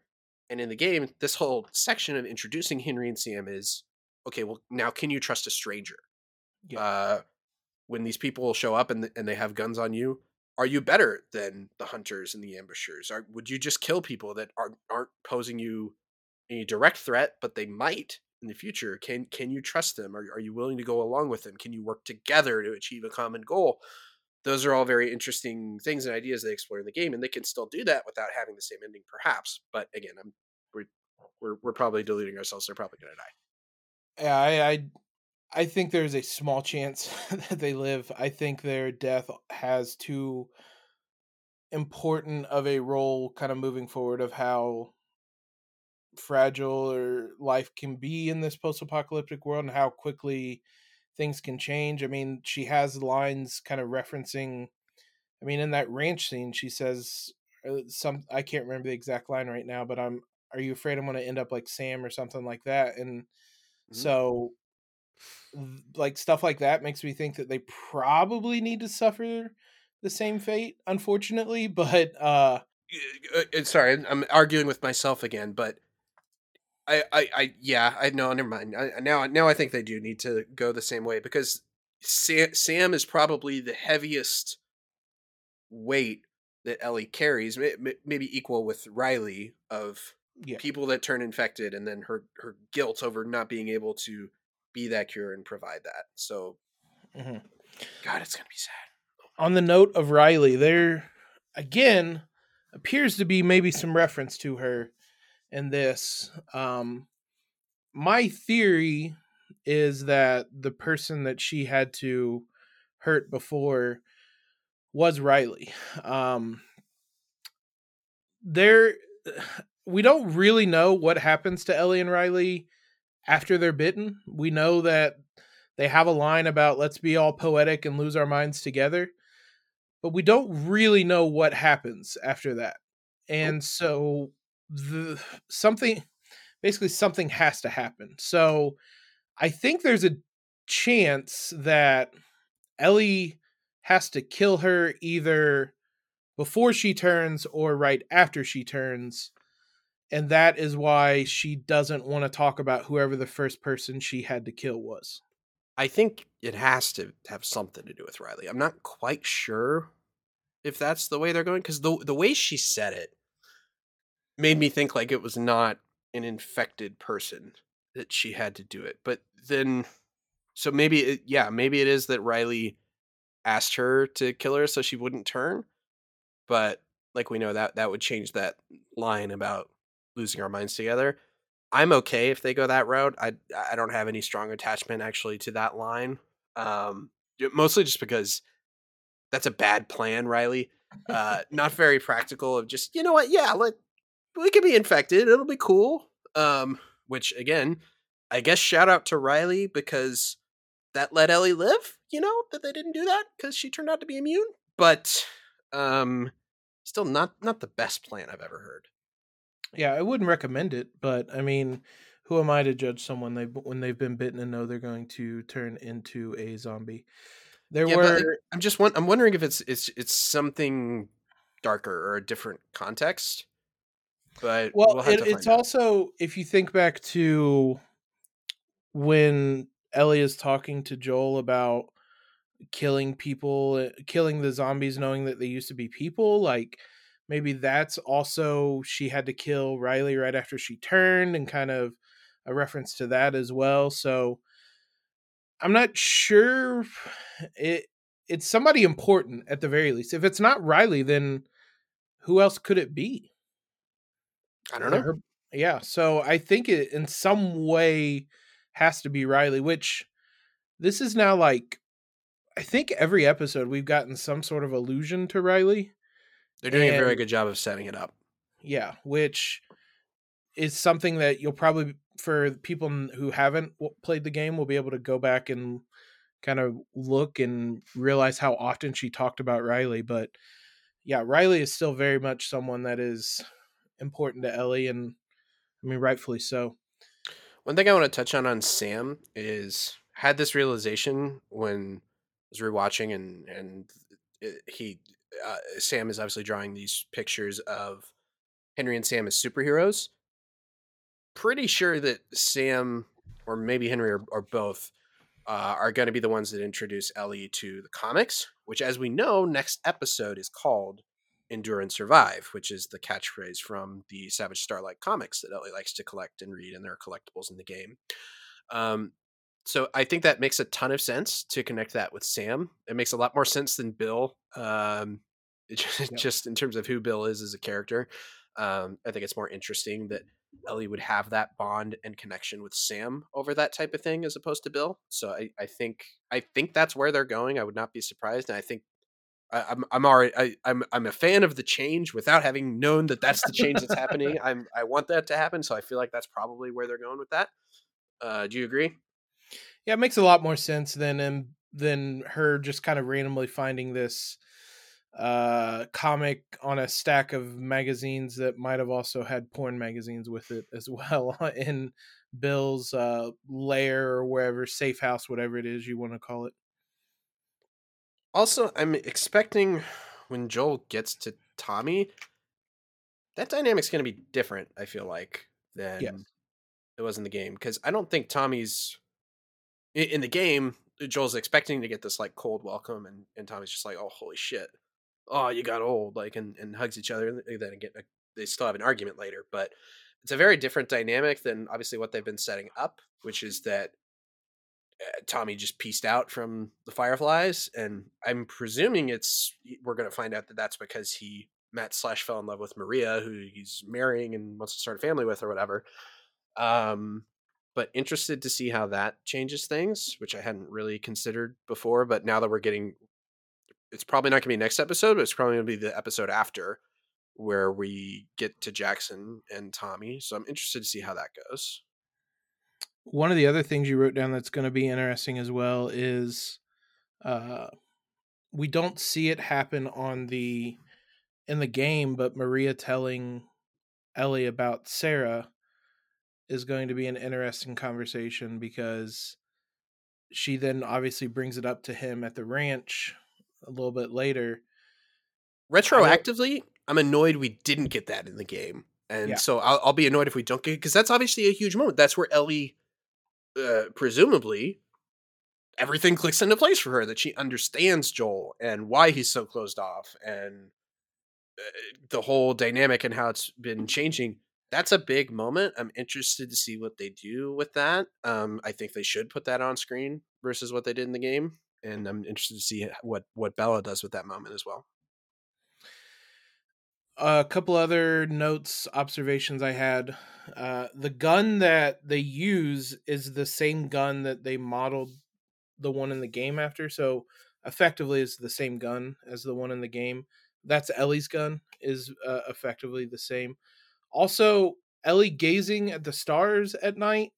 Um, she obviously wants to be an astronaut when she grows up, and uh, it just kind of caught my attention that her looking up at the stars and and kind of dreaming about that is probably something that those are the types of moments where she kind of has those thoughts about wanting to be an astronaut.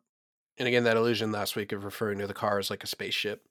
Yes. Um, I think little subtle subtle nods. I don't I don't know if they'll get in if if they'll talk about being an astronaut on this season, but or, or save it for next season. Um, but yeah, I agree. Uh, one interesting thing from the car ride conversation, Ellie uh, thinks that you still have to try and save the world. Joel obviously doesn't agree. Uh, Joel probably, you know, there's probably part of him that thinks it's just impossible. You can't save the world. It's gone to shit. This is what it is. And there's probably part of him that doesn't think it's worth saving, even if you could. Uh, and it's hard to really blame him given what he's gone through. And then the other big thing that they teased for the next episode, which obviously we know what's it's a it's a bloater. A bloater's bloaters are what is under that hole. It's, it's not it's not Salvador Perez. It's uh it's it's a bloater.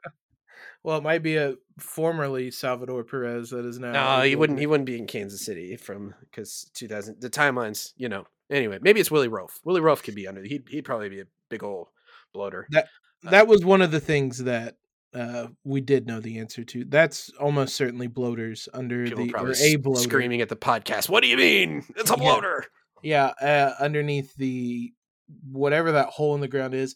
Also, they show it for next episode. Yeah, like, come on. Yeah, come on, HBO. In the preview for the next episode, they show a bloater. So, which I'm going to be interested. Bloaters were really damn hard to kill in the game. Like, uh, are they even going to attempt to kill those things in the show? Okay. F- full disclosure that we've established that we're both sickos. I kind of want to see the bloater oh rip God. someone's face off. Not Joel. We've seen that enough times where the bloater rips Joel's face off. But like, like, what if that's the way Kathleen goes out? Is the bloater bursts out and in her foolish quest for vengeance, uh, she and and not getting the bloater, the bloater emerges and goes just like, oh man, that that would be gnarly and nasty. Um, I wouldn't yeah, be. I don't. I don't. I don't think Perry and uh and Kathleen are making it through the next episode. No, I wouldn't be against uh there being a bloater death because those were the most gruesome and violent, especially when it happened repeatedly to Joel over and over as you failed a level. Um, it would be very uh funny which, if it was Kathleen, but which like would, that has to be Eh, this is just a, a, random small thing talking about video games, but like that has to be one of the most like iconic uh, uh, player death animations that's ever been created for a video game. Just because everyone everyone that's played the game and died to a bloater knows exactly what we're talking about. um, uh, yeah. Because of that, I, I yeah I actually think that you might want to put that into the show. You've talked me into it. Ah, it's gonna be. It would be disgusting and and kind of glorious, but maybe gratuitous. But hey, it's HBO. That's that's that's their thing. Uh, and then just a small thing that um, I'm sure we'll we'll talk about more in depth later. But just because it was on our mind talking about it, especially after we got this great Joel and Ellie episode, we're gonna be puddles of uh, of tears and and melted goo uh, when Baby Girl Part Two happens. We've actually tricked the audience into thinking you, you, you said you said like oh the baby girl is, is named after uh, this moment with Sarah, which it kind of is, but not really because uh, we're when when jo- when if when, when Pedro looks at Bella and says baby girl, no, we're we're gonna cry. Yeah, that is going to be. There's a couple things that the way that they're doing this is going to make those moments I mean, we just mentioned Sam and Henry. Uh, that scene with David and Joel. I'm excited to see pissed off hardcore Joel now in uh, trying to find. He's going. To, he's going to mow people down. Yes, in that hospital. And oh well, again, I was talking about as well when oh, uh, when winter? they're yeah when they're trying to when Ellie is with David and he has to find out where she is. He's also going to mow people down for that as well and again, that, that's it's it's another thing of making the body count lower. Uh, and obviously, like they had to. there's no way they would have kept yeah. it the same. But and then adding weight to the consequence, that's going to make those moments even uh, more interesting, impactful, divisive, shocking. uh, Yeah. fascinating to watch, action thrilling of when when that when that switch flips and Joel is there are people in his way uh, of of getting to Ellie. Really interested to see those scenes.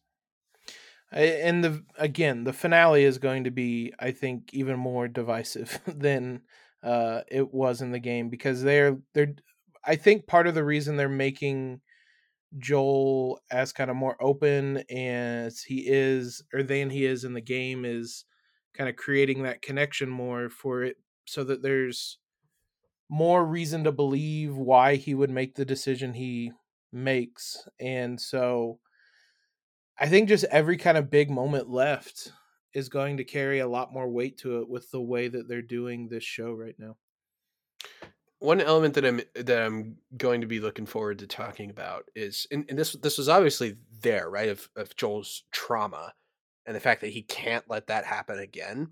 Yeah. But they also, especially in that first episode, they made it a lot more visible than it ever was in the game of of Joel just being like shocked and flashing back to that. And I, I think the audience very well understands that Joel has PTSD, and that just add, adds another layer of that choice. Of it's not just that Joel would make that choice if he sat there and calmly thought about it and he values family above all else and he would make that choice. But it's also like you're asking someone that underwent the most traumatic thing possible to go through that again. You make someone dangerous when you do that. And it makes perfect sense. You know, and again, I've always said what makes the ending of The Last of Us so good is it's in some ways very shocking and very uh, polarizing in terms of a philosophical point of view. But there's absolutely no one that should have gone through this story and be surprised by what Joel does. They they Yeah. set it up perfectly. You understand perfectly who Joel is and why he makes that choice, and that's what makes it so such a such a good finale because you probably might not necessarily see that course of events coming, but it makes complete sense with the characters. It's not the most it's maybe humane decision, but it's also a decision that you can rationalize, which um that's a tough balance to find and they're doing it again with even more kind of emotion and and more weight to it in the show as well. And also something I texted you about that I've been thinking about just real quick. We're gonna wrap up soon, but is we're we're gonna get to see Marlene have to promise Anna slash Ashley Johnson, who I'm so excited to see. Um, she's gonna we're we're gonna see her promise that she's gonna look after Ellie, and that's gonna make Marlene's character more interesting at the end. That we we will have seen that moment, and we will have seen Marlene grapple with that choice and make a very different decision than Joel does, and we'll have to live with what Joel does to Marlene after that. And it's, uh, it's it's the finale is gonna be so good. I'm excited. Anyway, So that'll do it for us this week.